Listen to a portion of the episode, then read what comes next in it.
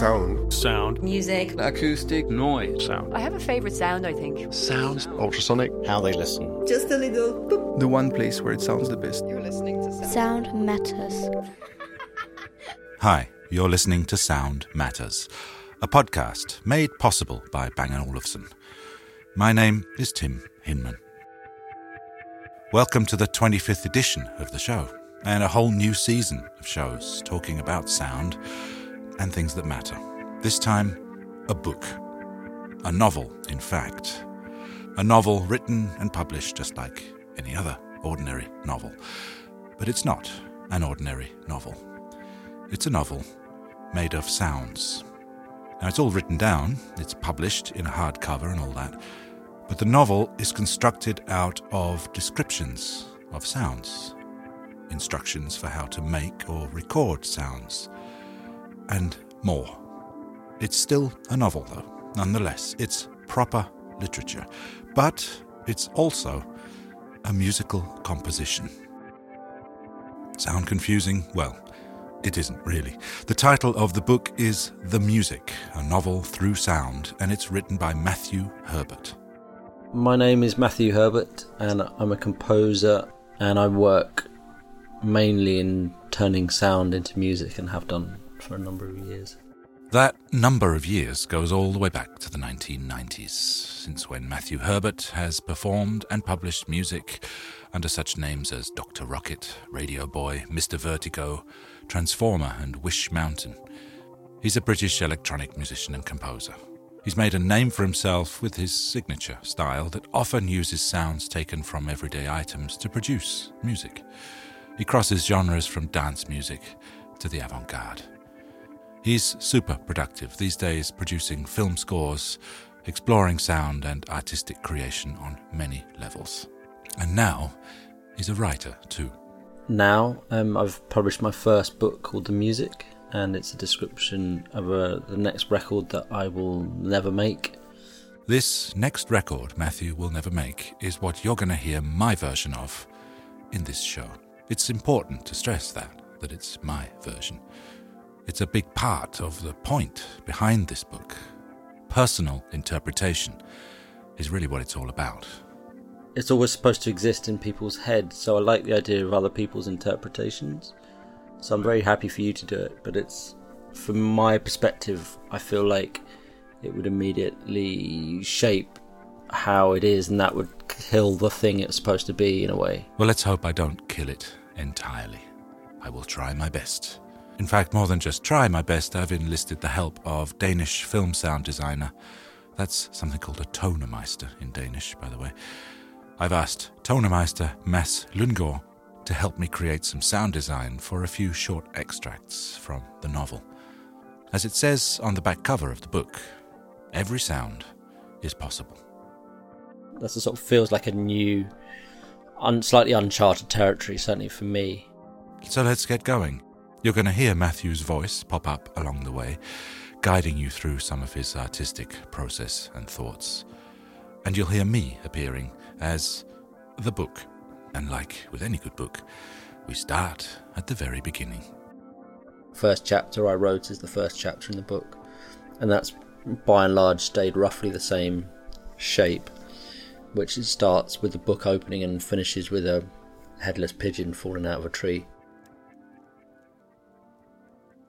It starts with a single dry sound, no reverb. It's the sound of this book opening slowly in the late morning, quietly, though as if read in private in a dark corner. The paper subtly creaks as the spine separates and opens. A tiny buzz from a nearby table lamp is the underscore. The crease of the paper on the first page turn mixes with the wet ping and dry crackle of wood on a fire. Once the page turn is finished, there is a too soon silence.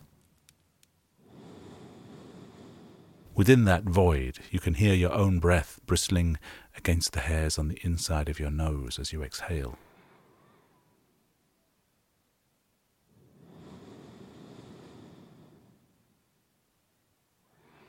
There are two of these exhalations, but on the third, a surprise. A recording of a strong January wind catching the remaining winter leaves of four old oak trees artificially planted in a row. Sound is contained, though, as if through double glazing. The wind fades up over a minute, slowly evolving. The higher frequencies filtered out in a slow sweep as we become aware of a tone that simultaneously contains a hum, a whine, a throb, the lonely, dull drama of a Boeing 777 at night.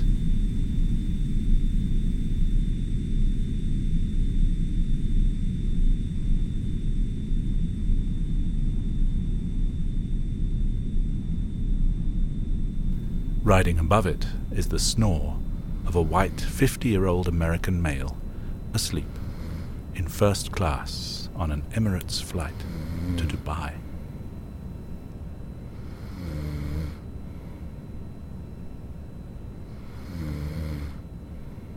Well, I first had the idea about 20 years ago of writing a record called The Description, which would just be a description of a piece of music that I would write rather than the actual music itself. And I just couldn't work out exactly how to do it. I made a few false attempts at it. So I started to describe, you know, you'd hold a G minor chord with three French horns and and a bass clarinet, and then over the top you would hear a, uh, I don't know, a police siren or something like that, and whatever, and it just sounded, it looked rubbish and it sounded rubbish.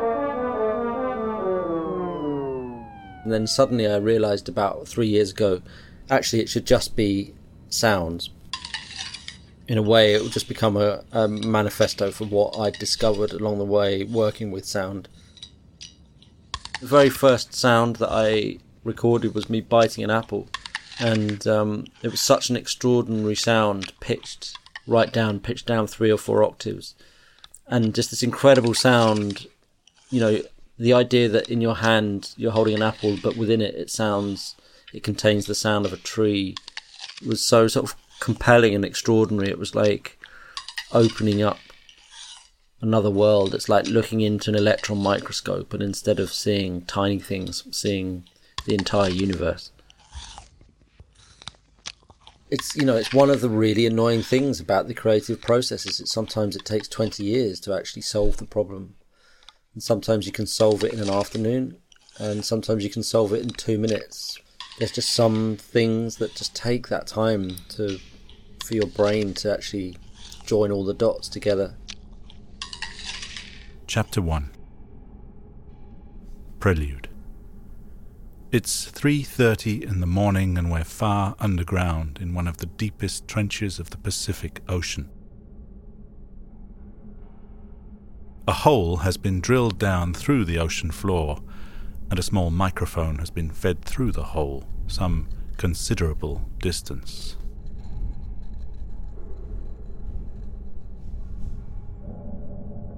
vertically, downwards.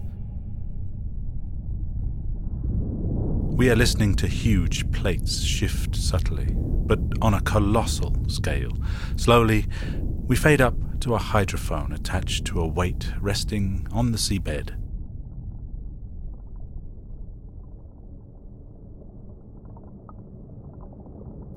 We hear an echo of a long, reverberant but distant boom. Then, nearer the surface, a thud on the bottom of a submarine. An identical boom, again back down below. Further up, a string of bubbles. Behind another vessel, the one that is recording what follows, there is attached a substantial length of cable, Along its line, at long but evenly spaced intervals, there are 12 waterproof speakers. As the vessel rises to the surface, slowly towing the speakers, the ocean floor hydrophone records the following sound, one sound per speaker, in slow succession. A man asleep in Denver.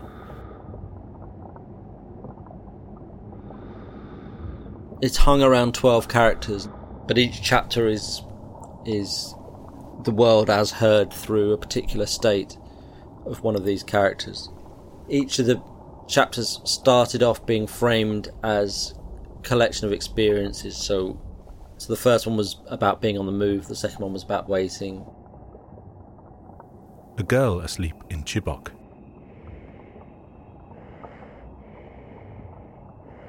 Another one was about the food industry, about trying to hear what we consume and how we consume. A woman asleep in Monklands. Over the course of the last couple of years, I've woven, started to attach these these thematic ideas to characters. A man asleep in Sydney. A woman asleep in Guangdong. That structure is really important to me. A parent asleep in Gaza. Because it's kind of like scaffolding, really. A woman asleep in Uppsala and then you try and bring alive or try and breathe life into a few characters to inhabit that scaffolding or to sort of swing from the rafters, if you like. A doctor asleep in Quetta.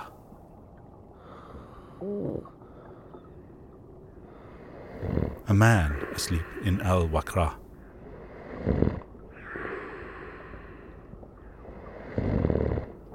A person asleep in Kent. There's very few places where it tells you how to feel. A family asleep, on the move. Something away from the earth, awake, listening. It's really just a long list of instructions. Like, if you want to make this experience as I intended to, then do this, followed by this, put this microphone here stick your head in the ground, listen to mold growing. Now listen to an iceberg crack. Nobody is right, nobody is wrong, um, because nobody can know what all those sounds sound like. I mean, there must be twenty to thirty thousand sounds, different sounds in the book. A sonic bomb explodes in Syria.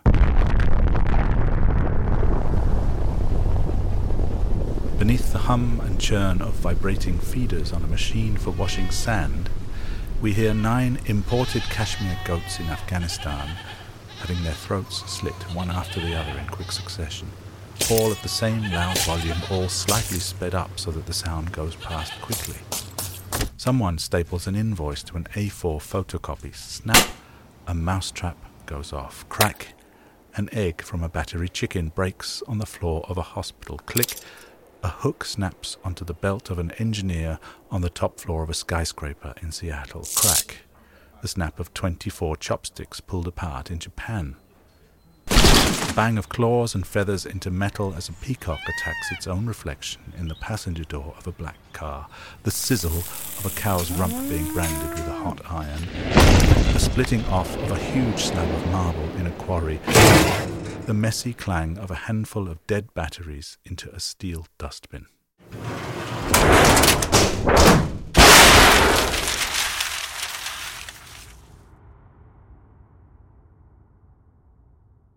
I think that's what our job is. You know, our job is to help direct people's attention in ways of listening and hearing. And it, it's a political thing as well. You know, one of the most important things I love about sound and listening is that you have to be quiet to do it and politically, I think that's something really valuable um, right now in an age of Trump and Twitter and shouting and opinions and all the rest of it. And actually, just being taking time to be quiet and listen, I think, is really valuable. An in breath, the silence before a long desired kiss. An out breath, the silence before the vicar says Amen. An in breath, the silence just before a kettle starts heating up after the switch has been flicked on. An out breath, the silence just before the needle of a syringe breaks the skin. There's a low buzzing made up of several noises. There's a 50 hertz cycle and earth hum. Layered on top of that, there's the vibration from a fan, which is also creating a hum. An in breath, the silence inside a large plane on a runway before taking off on a night flight. But this is just the vibration of the fan motor as it's mounted against the inner metal frame that's hidden from view but vibrates in sympathy, but out of time with the rest of the structure. The motor driving the fan has a slight whine. There's also the movement of the air itself from the fan, a stable An out-breath. but uneven noise. A silence before a prayer at a the family dinner. as they spin, so there are minor. An in breath. The silence before the light turns green.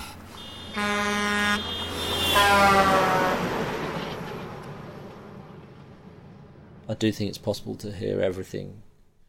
It's just a question of are our brains big enough to comprehend what that might mean? And that's one of the fundamental struggles of being human, isn't it? Is is to know that we're physically and intellectually not capable of understanding our circumstances. Quickly now, a meal dumped in a bin, plates, glasses, cutlery, a door closes, Timberland boots on a wooden floor, a fire put out in a grate, a coin in an empty plastic charity box, a tabloid newspaper thrown on a sofa, the scrubbing of a stain in a bathroom, the striking of a match, a knocking over of a teacup, a suede effect cufflink box closes with a muffled snap. The tearing open of a crisp white envelope, a computer shut down a switch, any switch, the chopping of wood with a newly sharpened axe, a dog just locked in a cage, a key turn, a blade turning, a handle twisted left, a candle pinched out with wet fingers, and a muted f- a hot pan plunged into cold water, a front door slammed.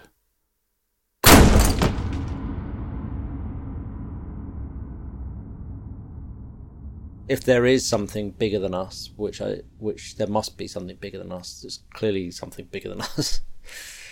um, if there's something bigger than us in the universe, then you know there's no way of knowing that, but you can surrender to that unknowability, and I guess that's part of what the book is about.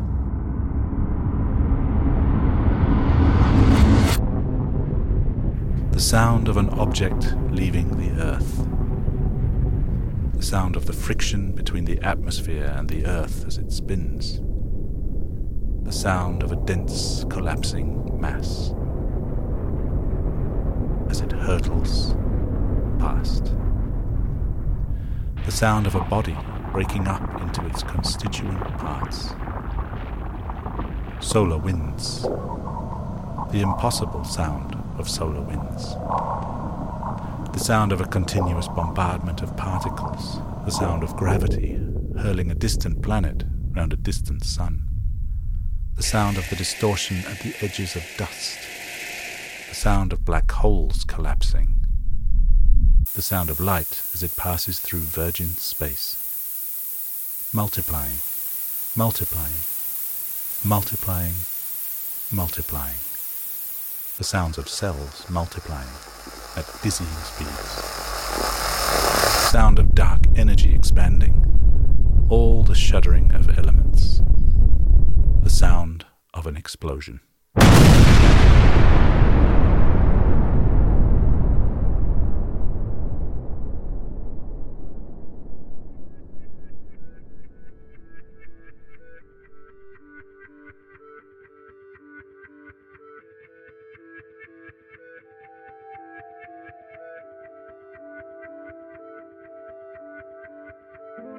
And that, sadly, is all we have time for in this edition of the show.